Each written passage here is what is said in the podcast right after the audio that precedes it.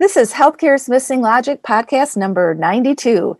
Today we go back in time to share a fabulous episode featuring Diane Hanson and her lessons on applying polarity thinking as a leader. Our interview with Diane has been a favorite with our listeners, and we think it's because of Diane's excellent examples of how she leverages polarities in her own life and with her teams. In speaking to Diane recently, when she asked her team what they wanted to learn more about this past year, their top request was to learn more about polarities and how it impacts their day to day work. To learn more about how to develop strong teams with a polarity mindset, stay tuned for this encore episode.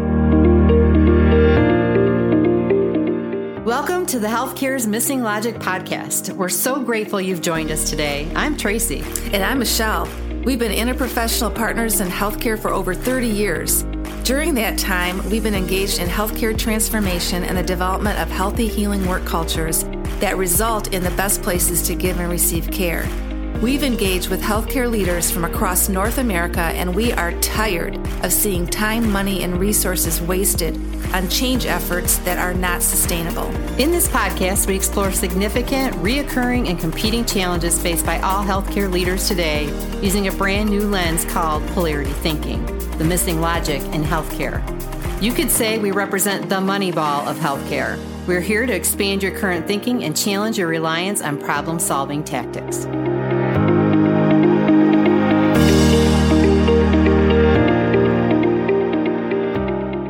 Hello, it's Michelle. And Tracy, welcome back, everybody. I'm really excited today, Michelle. This I is too. just a great episode, a great interview with a dear colleague and friend that we've known for a long time, which you'll tell more about that. But she, you know, why I'm so excited is she's a master polarity thinker. Now, this is a girl that lives with intention, boy, right? And she leads with intention.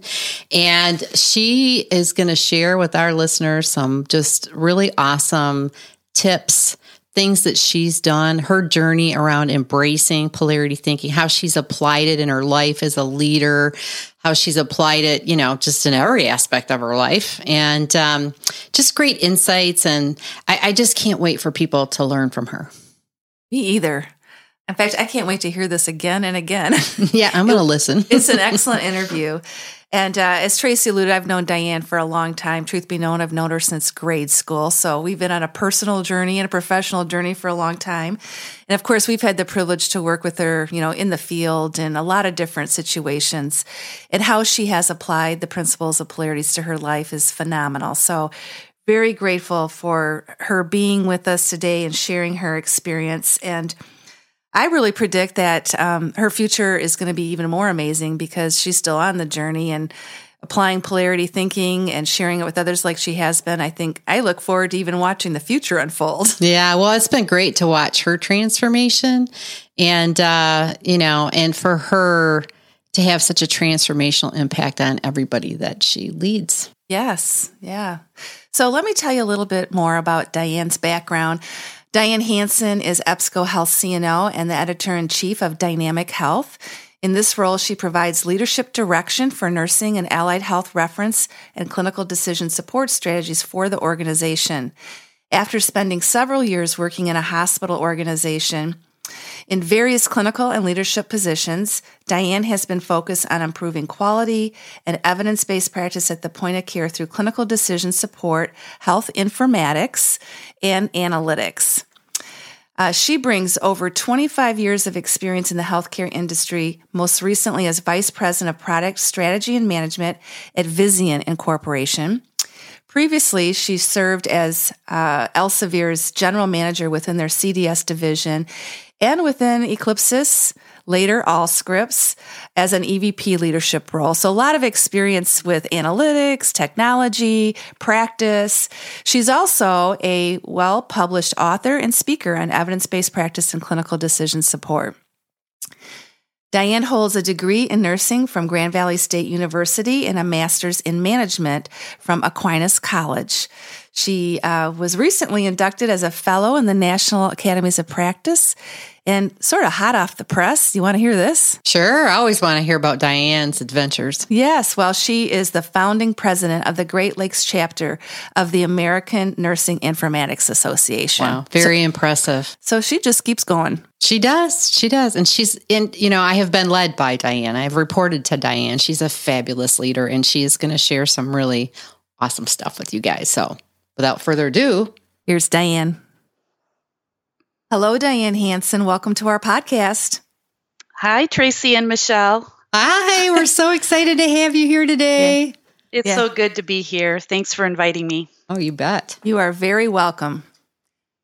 Well, we wanted to start out and share something with our listeners that we know about you, but we want them to know this about you, and that is that you and your husband have a travel bug these days. Oh, we sure do. It's true. We love to travel. we made an agreement early in our marriage to not wait until retirement to travel. And of course, it's a little bit harder when your kids are small, but uh, we have been blessed with a lot of really exciting trips. So it's kind of really hard, you know, to pick a favorite, but uh, we do a fair amount of traveling and we're always kind of planning the next one. Where are you going next?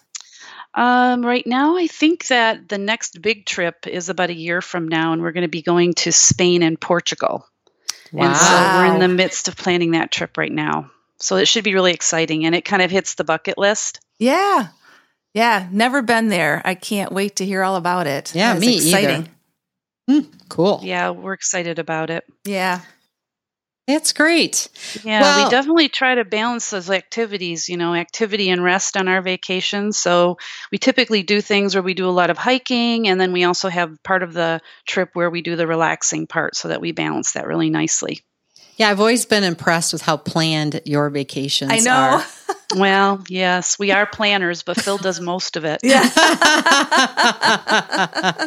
but you know, you always have a great time. You always look happy in your pictures. So yeah, I think that's great. Kudos to you. Kudos to you. I'm a like, let's go to the beach and just hang out kind of a gal. yes. Well, those can be fun trips too. Sometimes you just need to relax. You just have to know that about yourself. Yeah. Yeah. Well, Diane, uh, let's start our conversation today with talking a little bit about your passion for leadership. You've been, you're an awesome leader. I, I don't even, I, I can't even begin to tell our audience about your leadership, how many leadership positions you've had, how awesome you are as a leader. And you're obviously, you know, very passionate about it. So we know you've had a lot of leadership roles, but tell us a little bit about, you know, what you think most about being in a leadership role. Like, what is your passion around that and what drives you as a leader? Mm-hmm.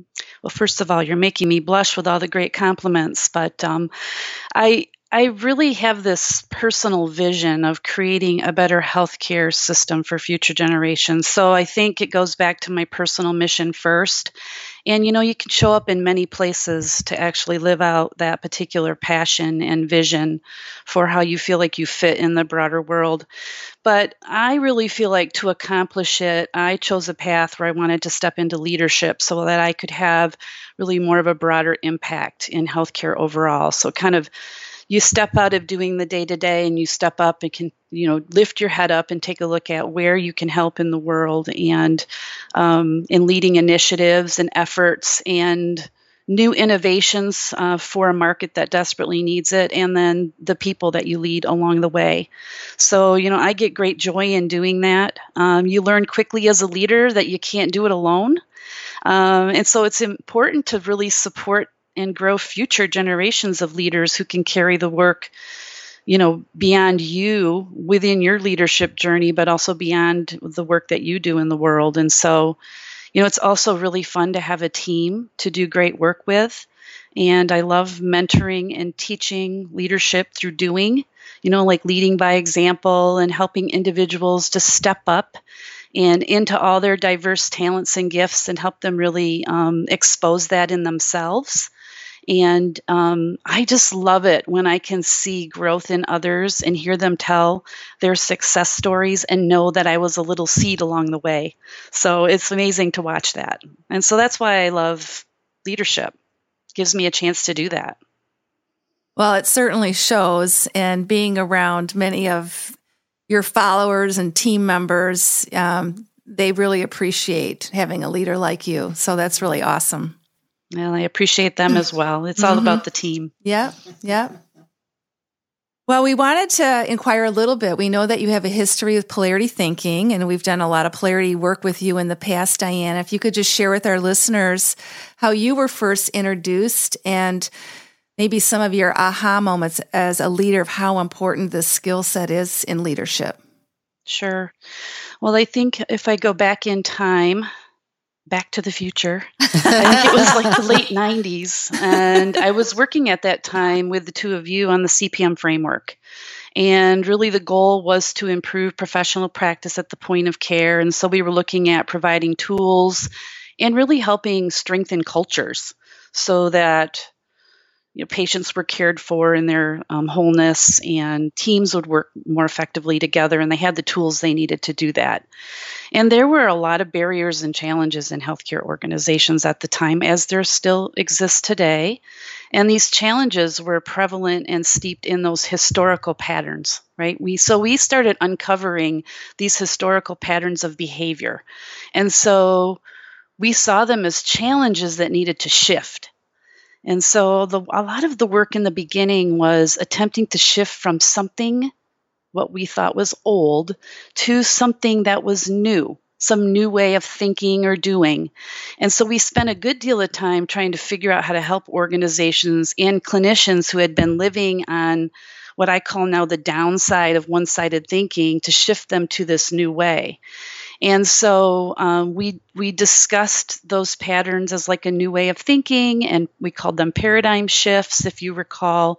And with some of that shifting, we actually had some pretty good initial outcomes and successes in shifting because those were long standing um, patterns where we were living in the downside. And so it felt good to shift to the other side for a while because you know we were living so much in the downside. And so we had those beginning outcomes but what happened then over time is those outcomes weren't sustained because we were just shifting to the other side and not attending to the side we left. So instead of it being a shift we had to understand that we had to maintain the upsides of both. And so soon after that when we were realizing that the outcomes weren't being sustained with the work you know, and there was such a great desire to have sustained outcomes in organizations, is uh, when our team overall met Bonnie um, or met Barry Johnson. So I think Bonnie Wesorick met Barry Johnson and saw a connection with the work that he was doing in understanding polarity thinking and it was probably why we were not sustaining our outcomes because we were attempting to shift instead of maintain the upsides. And Barry really helped us see that they weren't problems to be solved, but more they were polarities to be managed. And so at the time, then we engaged Barry Johnson with our healthcare consortium.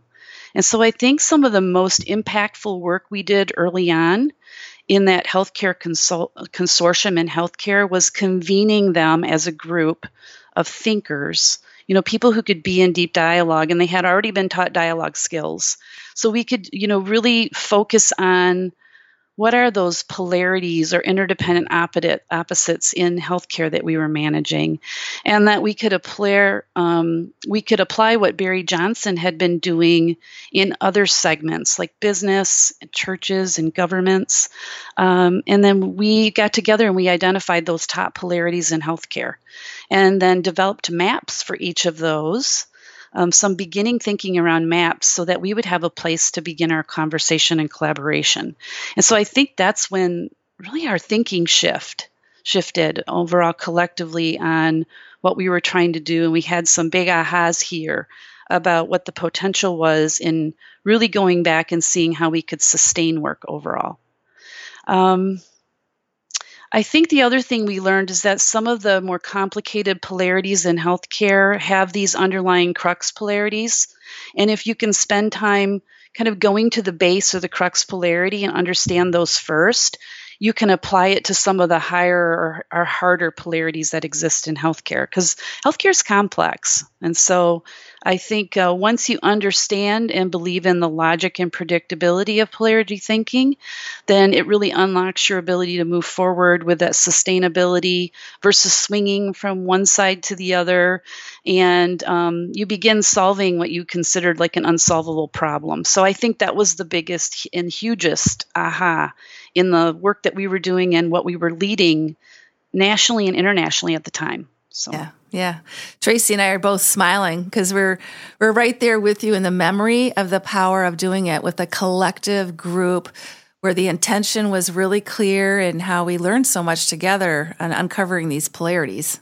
Yeah. Mm-hmm. I think yeah. it was really I guess I would call divine intervention, right? That that Barry Johnson came into our life. Yeah. I mean, really, because yeah. we would never have figured it out, like really over the long. I mean, it, because it took time, right? Yeah. We'd been doing yes. that work for quite a long time and shifting people, right, and helping them move from and to.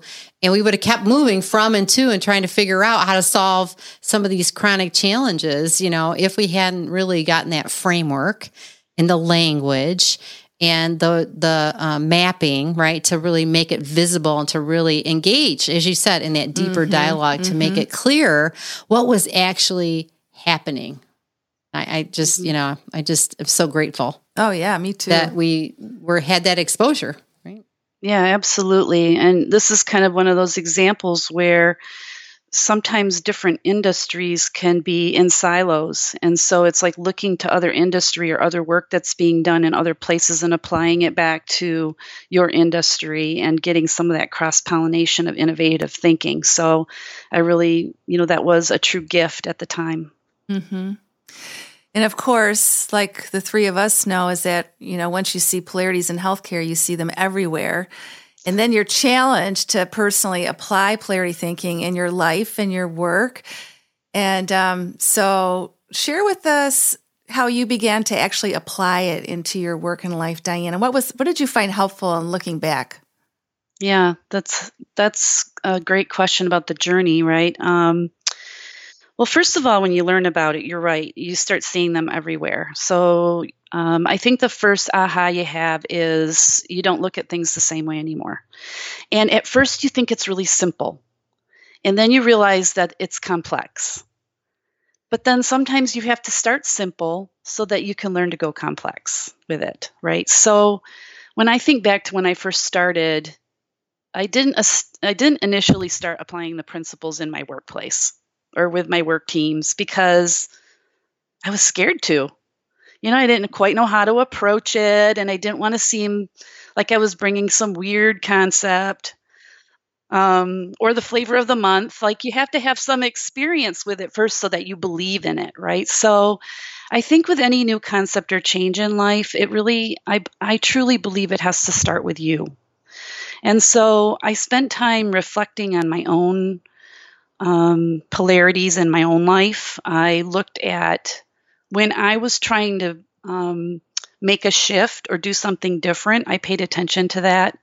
I um, some of the polarities that we talked about in healthcare. I examined my preference side, so I did that a little bit more. I think that was important. I paid attention to when I had strong opinions about things and tried to uncover why and what I was fearful on the other side. So a lot of it was just self reflection. And then I also took a couple things that I was dealing with at home and I actually created my own maps.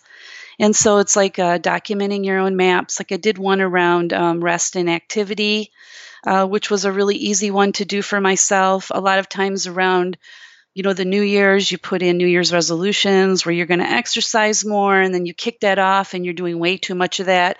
You end up becoming sore, and then you quit.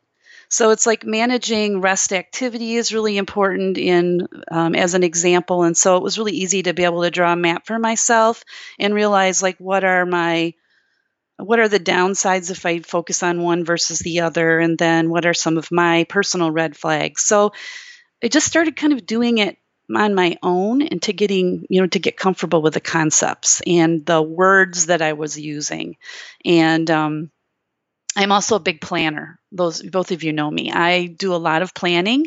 I'm very intentional. My plans are always much bigger than what I can always achieve. Um, and what I do realize then, you know, you can be a great planner, but you have to take action. You have to start taking small steps towards the plan you have, or you just live in the downside of only planning and never really taking enough action, and then your plan is never fully realized. So you start to see it show up in your own life, and you just have to be real with yourself right? So it does start with you. So I guess I just really support anybody who's getting started, you know, to support your own work first and learn uh, about yourself because I think it helps you be a lot more authentic when you start working with others. Yeah. Well, and I, what I appreciate about that approach is it does give you a chance to just get familiar, right? And to to experience it because it is a feeling, right? It's those tensions.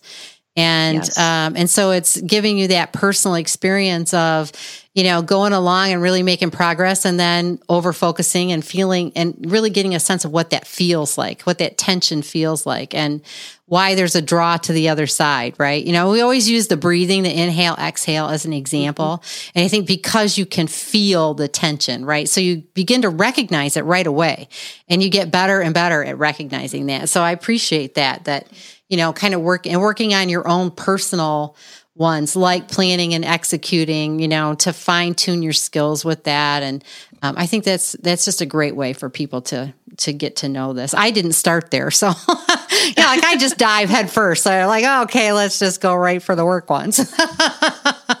so I appreciate. I'm coming back around to those personal yeah. ones, though. you can't yeah. get away from them.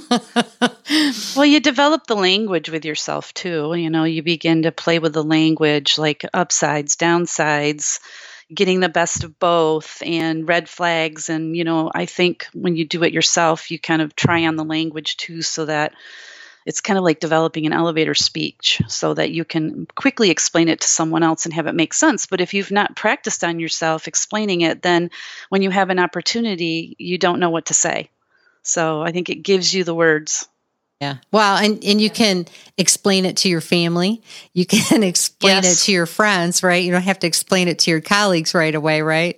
And That's your family is pretty much going, oh boy, here we go again. yes. Another polarity mom's playing with, right? Yes. But I know that that's one of the things and one of the ways that you've also applied it, right? Is in your personal life with your family and really helping your family with some of their challenges. Can you share a couple of examples, maybe, Diane, with our audience about how you might have used it that way as well? Sure. I'll kind of um, explain a little bit about what I did next after I focused on myself. So I think the next easy place to go with it was, you know, seeing where polarities were showing up in my family conversations. So after applying it to myself, I began to see these patterns showing up in my family.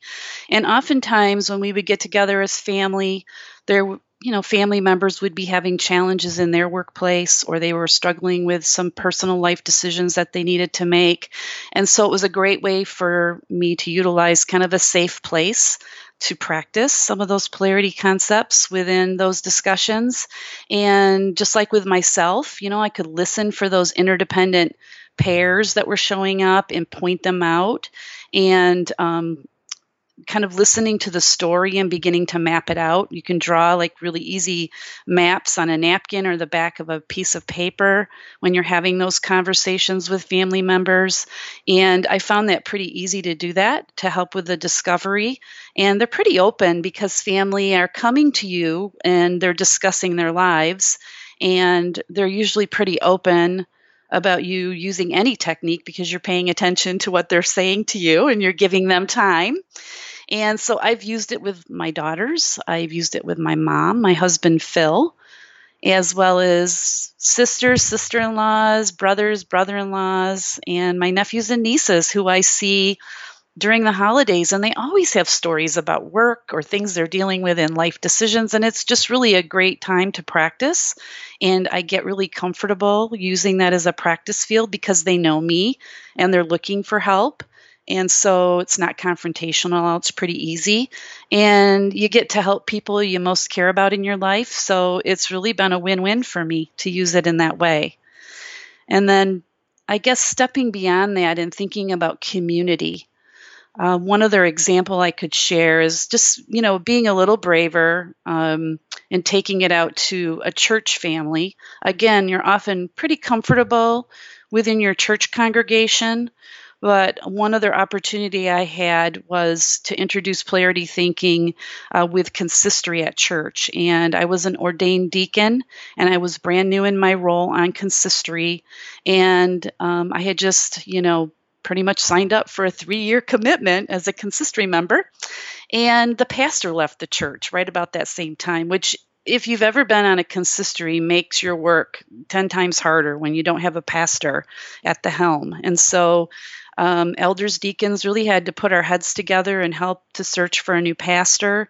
And one of the things that we needed to do as a consistory is put together the position profile. Like, what were we looking for as far as characteristics of our uh, a new pastor that we were seeking for our church?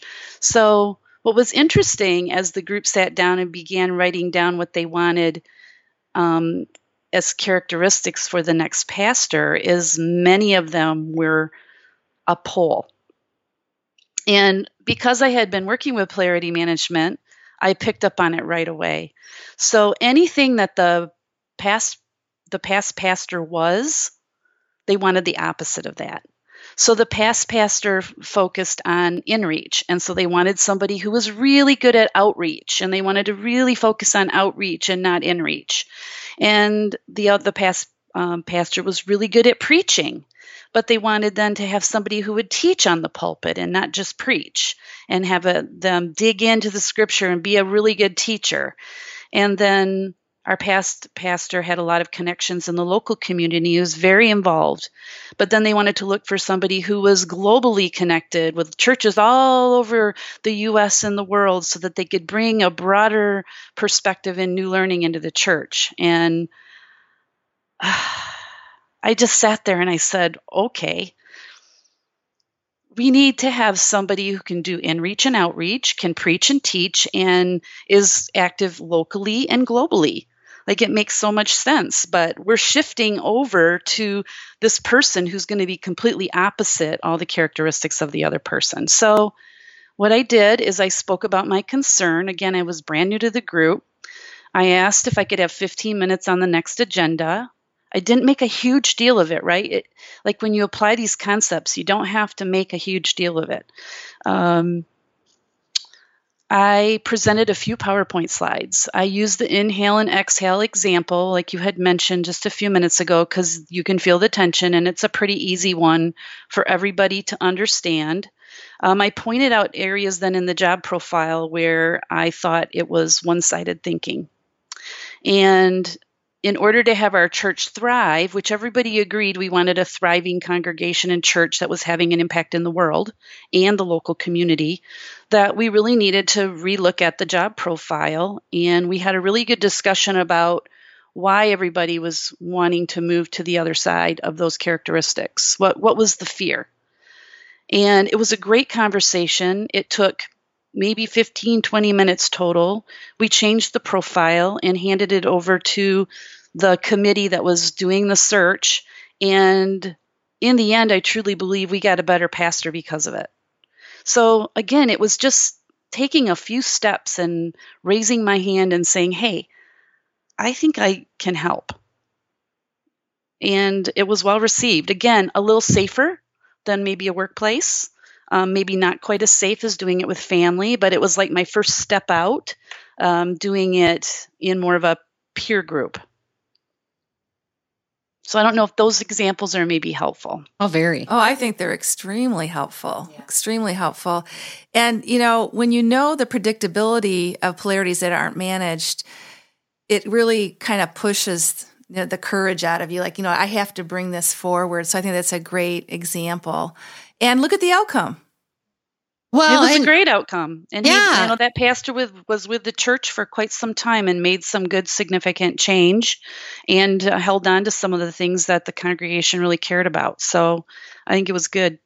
Well, and I think too, you know, it turned out the way you had hoped it would, mm-hmm. uh, but it was not threatening, right? No. It, I mean, it was just here's my observation, here's what we're going after. And you know here's my thoughts that maybe we want both of these things and not just one of them right? Like or just one-sided thinking. So i think again it's just your casual way of and not making a big deal about it but just bringing it. And you know what? Sometimes it's all you got to do and it they might not get it right away right? But you can't not say something. That's the point i think right? Is right, you just need exactly. to step forward and say here's how i see things and everybody should be able to do that, right? Exactly. And yeah, it's just being brave enough and, and caring enough to say it because you don't want to go down, when you care so much about it, you don't want to go down the wrong road, right? So then you speak up, you get brave, you say, hey, I care. And if they know you're coming at it because you care versus you're trying to win or look smart or trick somebody or whatever, you know, or jam something down their throat so that they have to learn something new. You know, that's really not the point. I think if you just focus on how much you care about the outcome, then you're listened to. And you just take that approach and it's it's definitely more, you know, well received. Yeah. Well, it's the intention. And then the other yes. thing I heard is that you focused everybody on that shared purpose. Like, mm-hmm. here's what we want, right? This is our shared mm-hmm. purpose for even coming together to talk about this. Exactly. And so it wasn't about what I want or how I see it. It was about here's my observation, but here's what we want, right? So let's, and this would help us get there. So I think, yeah, I love that. Great mm-hmm. example. Well, and we know because of your professional work history, you've worked in a lot of different organizations that the polarities showed up wherever you went, whatever position you were in. Um. And uh, we also know as healthcare leaders that the, they show up again and again and again. And one of the things, Diane, we always like to chuckle about is the "Here we go again" file. because oh, yes, because usually I still have that file. Keep it handy. Keep it handy. you seem so smart, but you're just like working on the same stuff. yeah, here we go. Forty years later. Hmm. But but we know that you have um, you've done some amazing work of introducing polarity thinking and new ways of thinking in organizations that you've worked in.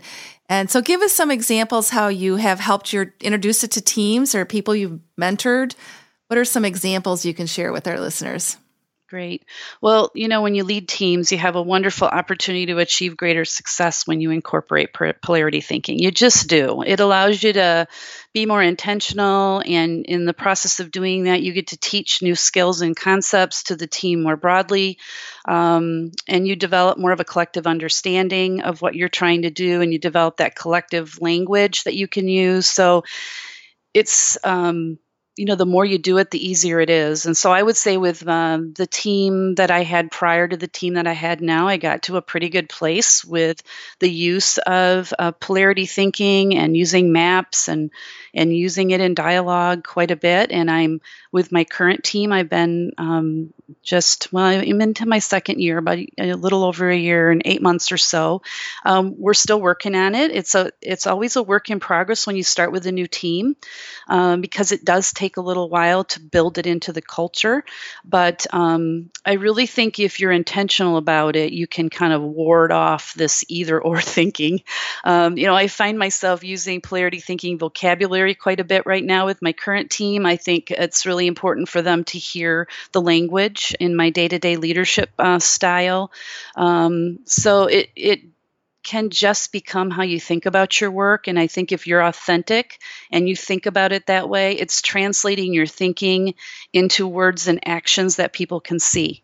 So I think that's the biggest thing, no matter what team I'm leading, that I focus on. And especially with a new team, I start off using the words, right? I begin working on that culture intentionally just by using the words and introducing the words um, that I use. And they get curious about it. Like, what do you mean by that? And why do you say and in both?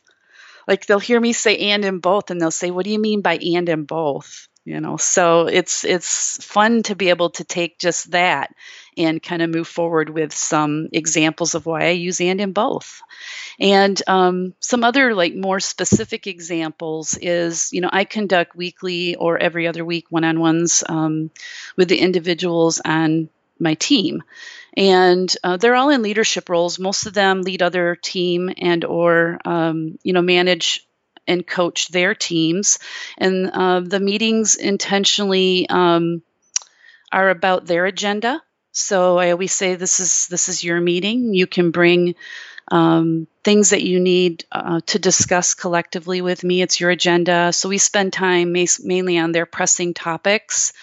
And during those conversations, I listen carefully to how they explain their situations, you know, the language that they're using to describe their dilemmas. I might so- say something like, it sounds like you have a preference for, you know, fill in the blank, right?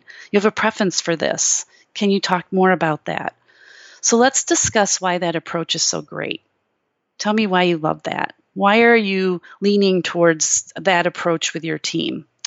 And so I let them talk about that. And then I'll ask about the other perspective. Well, you know, there might be a, a different way to think about this or another opinion about uh, that particular approach. And then I'll say, Are there things that you don't like about that other approach? And so, you know, ultimately we get to the downsides of the approach that they don't like, especially if I know it's a polarity. Like I know there's going to be downsides. It's predictable. Um, so I have them, you know, talk about that, and and then I say, well, what's so what what's so great about the you know let's the you have upsides of your approach. What do you think are some of the upsides of that opposing approach? So we talked about why you don't like it. Do you think there might be some reason why others find that approach really attractive or their preference? And so we talk about that. And then lastly, I look at the downsides of their approach. So once they realize there's upsides of both, they know there's going to be downsides of both. So it's easier to go there last. Um, and so in using that in my mentoring or my one on one conversations, it's not so threatening. And I'm just really digging into their issue. And a lot of times they find their own solutions that kind of maintain the upsides of both. So I always think that that's a pretty good way to go about it. And and we get a chance to discuss kind of their dilemma and we, I use some new language with them. And the more they get used to that in their mentoring one-on-ones, the more they expect it from me. So, you know, I just talk through the map. I don't draw it. I just watch patterns in their in the presentation of their dilemma and we I talk through the sides of the map. And I bring some new language to that. so that's one example. Uh, another thing I do is um, um, I am a participative manager. Um, my current team, just an example that I did lately with them, uh, the leadership team, was to help them um, understand budget better and the budget cycle and actually have them participate in the budget. And most of them, it was the very, very first time that they had ever been asked to participate in the budget because they had more of a directive approach uh, to how they were being led before, specifically around budget, and had never asked. And so, because it was their first time, I had to do a lot of discussion around and check in around the importance of mission and margin. So, we did a check in as a group around no mission, no margin.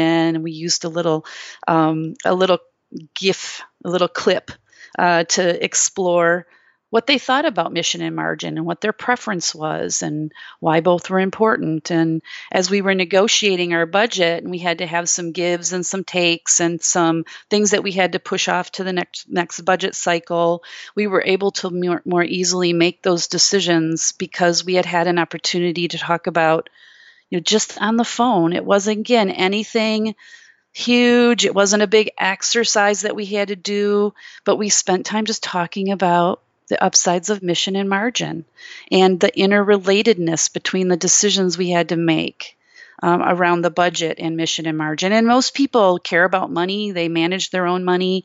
So it's a pretty easy discussion to have. And so it's another fairly easy place to start, even as a leader, if you want to include them in budget decisions, you know, as a team, if they've not done that before. It's another really good polarity to start with as one of the first ones you might approach with a team. And then the other thing I love to do with in person meetings is do room splits around particular polarities. So this is so much fun. And, um, it's great to see where the energy sits in the room. Like if you ask them their preference poll and they physically have to get up and stand in it, right? And make a choice it's so great because they can not only see where their own energy sits and but they can see how it relates to other people on the team.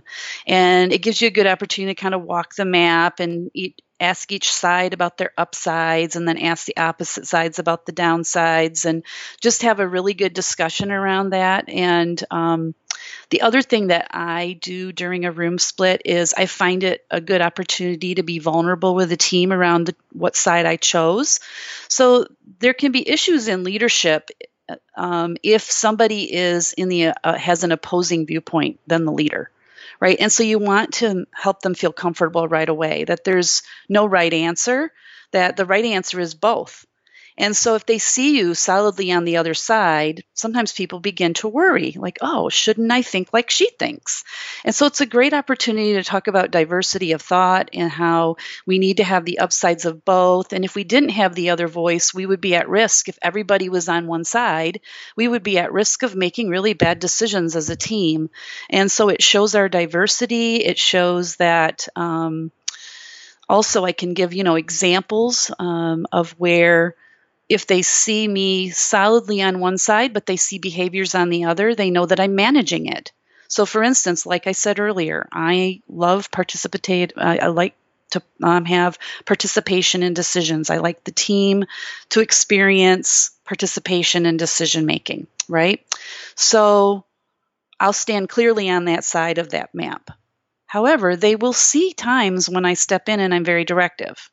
But typically, I check in with them and I'll say, I don't mean for this to feel directive because I typically am on the participative side. However, it seems like since the last time we talked, we have not made progress. So I feel like maybe we're doing a little bit of swirling or not able to decide or move forward or move to action. And that might be that we're seeing some red flags. And because I'm seeing a red flag, I'm asking the group, do you need me to make decisions or to provide better direction so that we can collectively make better decisions. And so I always think that that's, you know, a good approach and it takes it out of being a micromanager. It shows that you can you're doing both. You're participative, but you can when you need to make directive decisions, you can to kind of keep the ball rolling. So it's also a nice opportunity to be vulnerable. Um, and and just reinforce the concepts and pr- again provide that that common language around polarities themselves. So um, I am going to do a room split next week. Um, I'm bringing my leadership team together next week, and we're in person. And one of our ongoing challenges is the overall production schedule for our clinical content. Um, I've uncovered that this is a long-standing challenge and it's not been addressed. And they've been swinging uh, between rigid schedules and really f- a lot of flexible schedules. Um, and neither one of them has been working really well. And um, we have what I would say are very strong opinions on the team about rigidity or flexibility. So it boils down to the fact that we need to have a really good discussion about it. So I'm going to do a room split. We're going to see where people sit on it. We're going to do a map uh, so that as we begin to build our new production process and expectations, we're managing the upsides of both the need for structure and rigidity because you do need that and you also need to be flexible so that you can um, just respond to the market, respond to customer, do the things that you need to do so that you can maintain, you know, a really good production schedule that keeps all of that, um, you know, in mind. So, anyways, that is happening next week, so I'll let you know how that goes. And then the last thing I wanted to mention is just drawing a polarity map in the moment. In the moment, I love doing that in my last position, the team got really accustomed to me just standing up and they say, There she goes again. I'm going to stand up to the whiteboard. I'm going to draw a map. It's pretty easy to draw a polarity map. It's just a square and some lines. And, you know, it um, is really easy to figure out the poles You can pick it up in the conversation, you throw it up there. Sometimes I'll say, Well, what do you think the poles are? Let's write them up here. And I'll get other people to stand up and start writing with me. It's just really easy. And again, it doesn't have to be complicated. And all I do is I just take a time out. I'll say, um, I think we can solve this in a new way. I'm just going to take a time out and I'm going to stand up and draw something. And why don't you all come up and be with me here? And like I said, they got used to me doing that. I've not done that so much with my new team yet, uh, but I might be doing that next week if um, if I uncover something where I need to dig in a little further, especially around that production schedule. so, so, anyways, that's always fun. I love drawing polarity maps in the moment. Yeah, it is fun, right? And it, oh, it yes. just it frees people up, right, to bring their perspective. And I think what I appreciated so much, Diane, is you know your vulnerability as a leader. And I just, you know, I think there's not enough of that these days, from my opinion. It's my limited story. mm-hmm. But I just think what that does, what struck me, is it creates psychological safety in the group. So yep. they're not afraid to bring their voice even if they're the only voice, right? Because they know that there's this openness that there's there always is, you know, there's always more than one perspective, right? And by bringing that, you help to open up that whole that uh, bigger view of what's really happening, right? And so I just really appreciate that. Um, and yeah. there's a lot going on right now around psychological safety, you know, and organizations and healthcare organizations, especially. And really um, creating that opportunity for people to feel safe to bring whatever it is they have to bring. Yeah, you have to be intentional around that and you have to care about it as a leader. If you're a different type of leader and you just care about self promotion or whatever else is on your agenda or being right, um, you'll never tap the wisdom of the team and you'll never get the great outcomes that you could potentially get. So I really think, again, it's one of those things that starts with you and you have to know yourself and you have to be vulnerable if you're going to be authentic and, and real and they have to see you make mistakes too so that they can make them so i don't know. It, it's all goes back to what what kind of leader you want to be and then how you take that thought of what you want to be and intentionally put it into your actions. Again thoughts and actions. So but thanks for saying that yeah, yeah. Well, I think the other thing I just wanted to ask you is, you know, I, when we hear this all the time when we talk with people about polarities and the mapping and just the language and the words, and you know, what are a couple of really strong um, benefits that stand out for you to have that common language with your team? Like, you know, it's not just you saying it, but they start to use it. And what are a couple benefits that you see as a leader in having that common language? Yeah, I think it takes a while to establish it, like I had said. But once you do have that common language established and that there's this understanding of polarity thinking within the team, there are several benefits actually. I mean, with repetition, it becomes that norm, right? And that's what you would hope as a leader. You still model the behavior, however, you don't have to do as much education around the concepts. Um, and then even when new members join the team, they pick it up faster because it becomes part of the culture. So that is a huge benefit to onboarding team members. You know, like if you have it more hardwired in your culture, it's easier for them to pick it up because they feel it, like it's palpable right? Secondarily, I think the team better appreciates diversity of thought. They come to a place of recognizing that their own thoughts are going to be appreciated, and so it moves them more to appreciative inquiry and supporting others' thoughts um, and just inviting that diversity of thought. Um, I think that you come to agreements faster when there's this common language because you kind of pick up on you pick up faster on what people are trying to say and the team will start asking things like is this a problem or a polarity? Um, do we need a map? You know so they start using that language and that's what you would want is that they start incorporating it even when you're not in the room. And then um, you collectively manage the downsides. So i think the team begins to recognize and asks you know is this a red flag or are we living in the downside of something? And so again it's best if they begin doing that on their own, but you as a leader can never stop modeling it. Um, but I do think it you decrease how much you have to teach over time when you hardwire it in the culture. Yeah, I think um, what struck me is that they they know what to call what they're experiencing, right? They know how to name it. Mm-hmm. Oh, here's what we're experiencing, right? This is the downside of X, mm-hmm. or this is, hey, this is one of our early warning signs. Like before, they would just know something wasn't right, or there was a lot of tension, but maybe they didn't know exactly what was happening. But mm-hmm. I think when you, when it is in the culture and they know the polarities that they're, they're having to manage or leverage, they know what it is that they're experiencing and can get to that engagement right away, right? To your mm-hmm. point. Yeah, yeah, kind of keeps you more out of the blame game and yeah. going down the wrong the wrong the wrong path too soon. That's right. That's yeah. right. That's right. So you've given a lot of really yeah. great examples of how you use this personally, kind of your your path, you know, to developing your skills and using it with your teams. What advice do you have for leaders that are just starting out? They want to apply it in their organization. Like what are a couple of strong components, you know, that you would recommend that they start with? Mm-hmm. Well, again, they should have maybe practiced on themselves first. So, again, I go back to that. I think that's invaluable. At least it was for my journey. And then I think starting with the common ones, um, ones that resonate with the broadest of populations of people, things that are easier for them to maybe do, like managing home and work.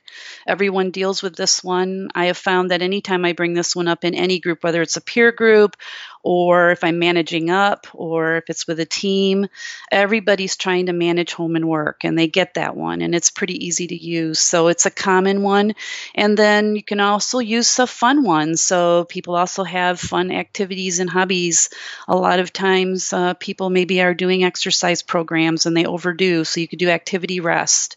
Um, you know, so that's another one. And then also, we're all caregivers. So we're clinicians, we tend to take care of others before we take care of ourselves. So, self and others, um, self care and others care might be another one to to work on first because you know with everything that's going on right now um, in the workplace around clinician burnout. If you're working as a leader in a healthcare organization, I think starting with self and others might be a good one as well. Um, and uh, you know, if you have fun and you see some your team overall see some outcomes with it and they can apply it personally. Um, I think it makes it easier to move to discussing more of the difficult ones and um, kind of moving up um, the degree of difficulty in the ones that you bring to your team. So I'd start with the with the uh, common and fun ones. It's a great recommendation. Yep. Yeah, absolutely. Well, one of the things that we've noticed um, I I think all three of us is there's innovation is the new buzzword in healthcare. And I can't think of a conference I go to or on social media. It's just innovation is everywhere. And and I know you know this, Diane, because of the work you're in right now. Um, what advice would you give uh, for people that are leaders in healthcare and they're trying to be innovative now? How to look at that through a polarity lens and how important that is. And what experience have you had with that? Yes, I mean, I would agree. We have an obsession with change and innovation right now, and it's running rampant. And it's probably a good thing in some industries like healthcare because we're really ripe for some disruption and change and innovation right now. So it's probably a good thing. But in the midst of all of the change flurry that's going on, right, we can forget about stability. And, um, it's just as important. It's that important cousin to change, you know, the other pole. Um, but a lot of times it's all focused on change. And so it's important that if you're feeling that in your organization that you are brave enough to kind of bring up the fact that there are maybe a lot of people who are opposed and are not as excited about change so one example i have of that is in my last company uh, we were going through a significant amount of change through mergers and acquisitions and so we were changing a lot of things, right? Changes in the workforce, uh, reorganizations, position realignments, changes in job titles and pay peer, you know, pay um, levels. Um, we were trying to figure out how to integrate products from diverse portfolios. I mean, there were a lot of activities that they were trying to manage as part of the merger and acquisition change. So they hired a consulting firm to come in and lead those efforts. And um, they were trying to put together a change champion network. And so they had asked me if I would uh, be someone from the leadership team um, to participate and uh, be in that network because I had had a background in change theory and transformation. And so they thought that I would be a good representative of the leadership team on that group. And um, it was all levels of the organization. They did a really good job at putting together a great network. But when they brought in those consultants, I mean, everything that they were doing around messaging and trying to manage that change was all change vernacular. All of the language was around change, change, change, and nothing was focused on the things that weren't going to change. So instantly I thought, I, I have to speak up and say something because if we move forward with this type of mes- messaging that's only focused on change, we're going to meet so much resistance from probably half the people that work there. Those that are already being affected by position realignments and reorganization and products that they love getting sunset. I mean, it's a big deal. And so I brought my concerns to the leadership and the consulting firm. I sat down and had a discussion around that. And I used the stability change map to demonstrate how the team, um, like half of our teams would probably have a preference for stability and what would be important for them, and that we would need to change our verbiage and our messaging if we were going to really hold the interests of both sides and really manage both change and stability. And there were a lot of things that weren't changing and those were some really good things that they that were not going to change. And so we needed to make sure we were messaging those things as well as the things that were changing. So it did change the approach and they changed their language. Um, so it was also a good outcome of just raising my hand and i felt probably a little bit more at risk in doing this because I put a halt to the process and I was one of maybe 100 people in this change network and no one else was speaking up. So I felt like a lone wolf. Um, but it had to be said. And, you know, I let go of the outcome. I just said, I have to bring it forward, and it's up to the overall leadership team to decide if they want to do anything with what I'm bringing. I'll bring it in a way that's not threatening, and I'm going to let go of the outcome. And in the end, you know, they did change some of the things they did, and I'm hoping it had a good impact over time because I think that one is probably still being measured. but it's an example again of, you know, we are obsessed with change. People think change is good and stability is bad. But in the end, change and stability are both good. And um, you need to maintain both of those if you're going to have any good change effort. You also have to focus on keeping those things stable where you can. And it helps people move along with the change if they know they have something to hold on to that's stable. So, um, yeah, so that was an example of uh, just other leaders and how they might think about how much change is occurring right now in their organization and how can they bring and manage the stability message at the same time. I think that's an excellent example of it wasn't like, oh, we have to keep all these things stable. There were already things that were remaining stable that you just needed to acknowledge and to bring forth in the messaging, right? Yeah, so exactly, I think that's just so wise. And I think the other thing that it, that came forth for me is when we talk with people about polarities. It's kind of like when you do the room split and you can visibly see most of the people are sitting on one pole, right? The importance to listen to the voice that's smaller that doesn't have so many people behind it that there is wisdom in the resistance right? And that you know it's it's important to open yourself up to hear what that message is. And so i think that's an excellent example of how important that is and how it can change things right for the best for mm-hmm, everybody. Mm-hmm, so mm-hmm, you're so brave Absolutely. It wasn't a stability champion network, right? so I did feel a little bit on the other side. I'm like, well, wait a minute here. I love change, but boy, everybody else in this room is way on the change side. That's why they were chosen. well, that's right. And and a lot of people are, right? And so that's why it's so important to say, wait a minute, what about the people that aren't in represented in this group, right? Yeah. What is the smaller voice that we haven't heard? Absolutely. And you were bringing that. So that's great. I got one more thing before we start to wrap up here for you. And now this right. might might be tough. I don't know. You have to think about it. But have have you ever seen the movie Sliding Doors? Yes, I love that movie. Right. So it's Gwyneth Paltrow, uh-huh. right? And she's a young woman. And the if you haven't seen the movie, I would highly recommend it. It's a great movie. But the whole, you know, plot is that she's going to get on this train, right? And what happens to her life when she gets on the train?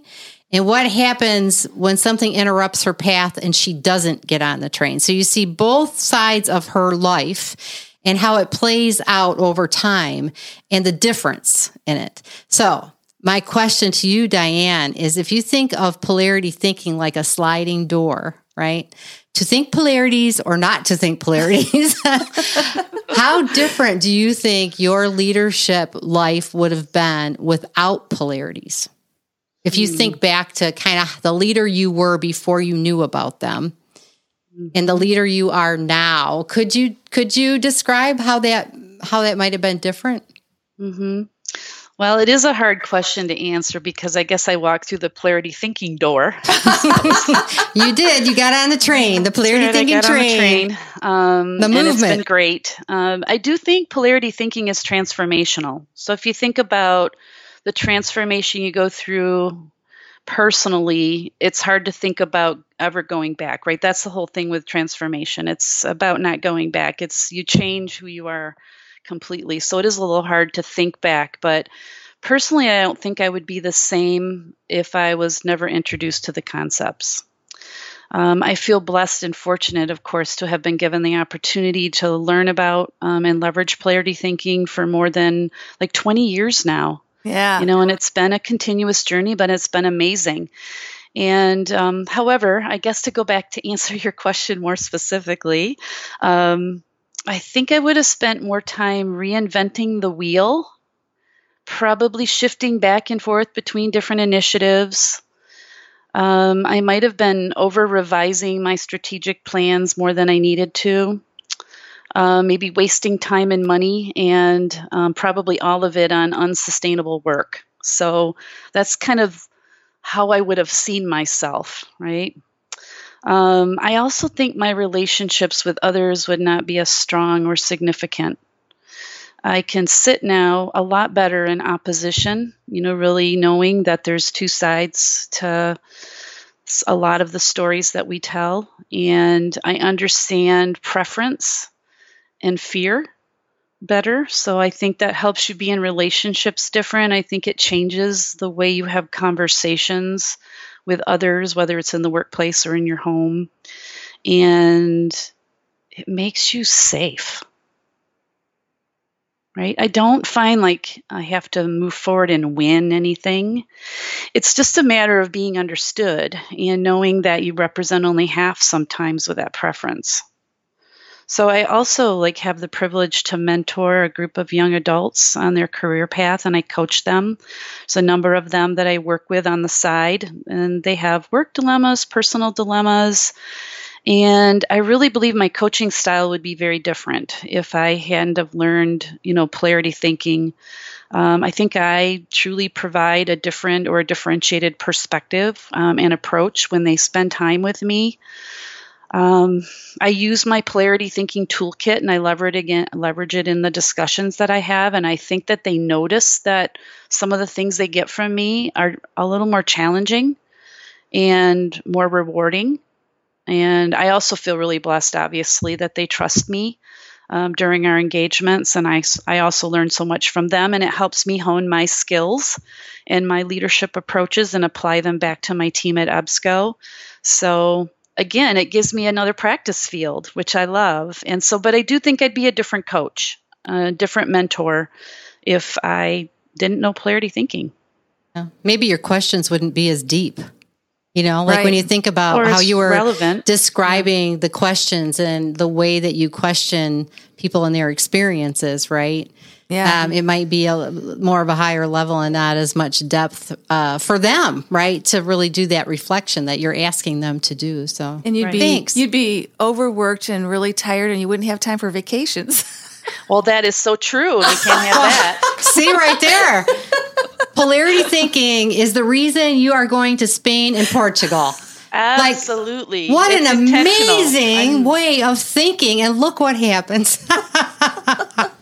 it's a good thing. It is all good. It is yes, all good. It is. Thanks so much, Diane, for sharing that. That yeah.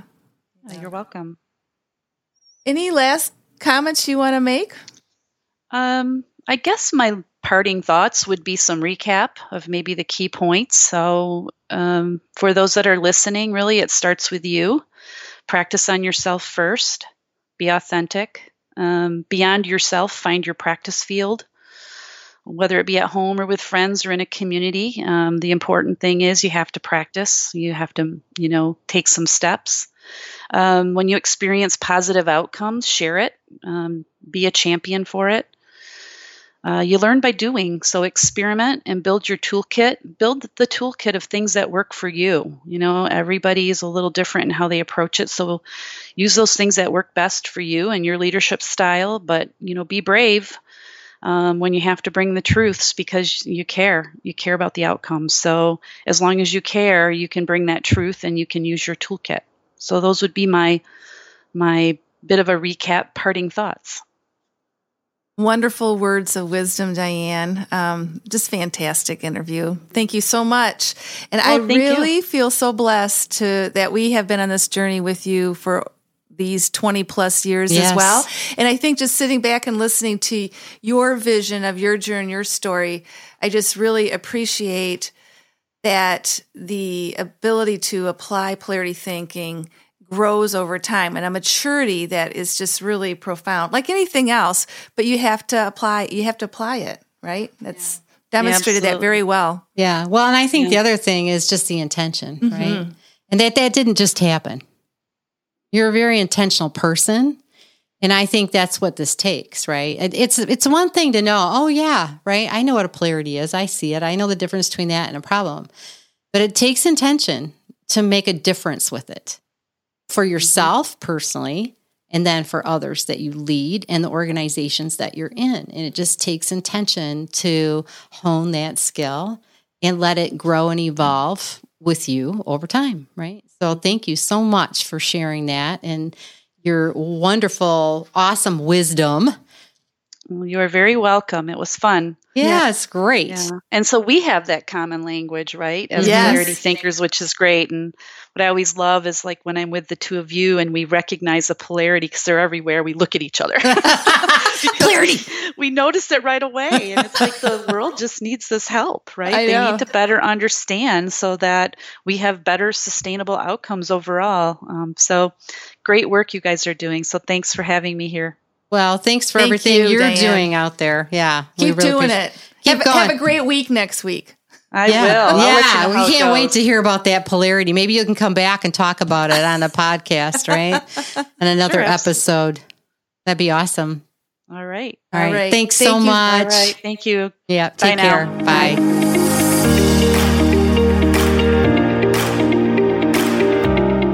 Thanks for tuning in today. If you found our conversation insightful or helpful, please share this episode with others you think might benefit.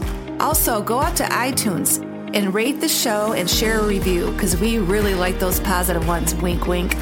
You can access today's show notes and downloads at www.missinglogic.com forward slash podcast.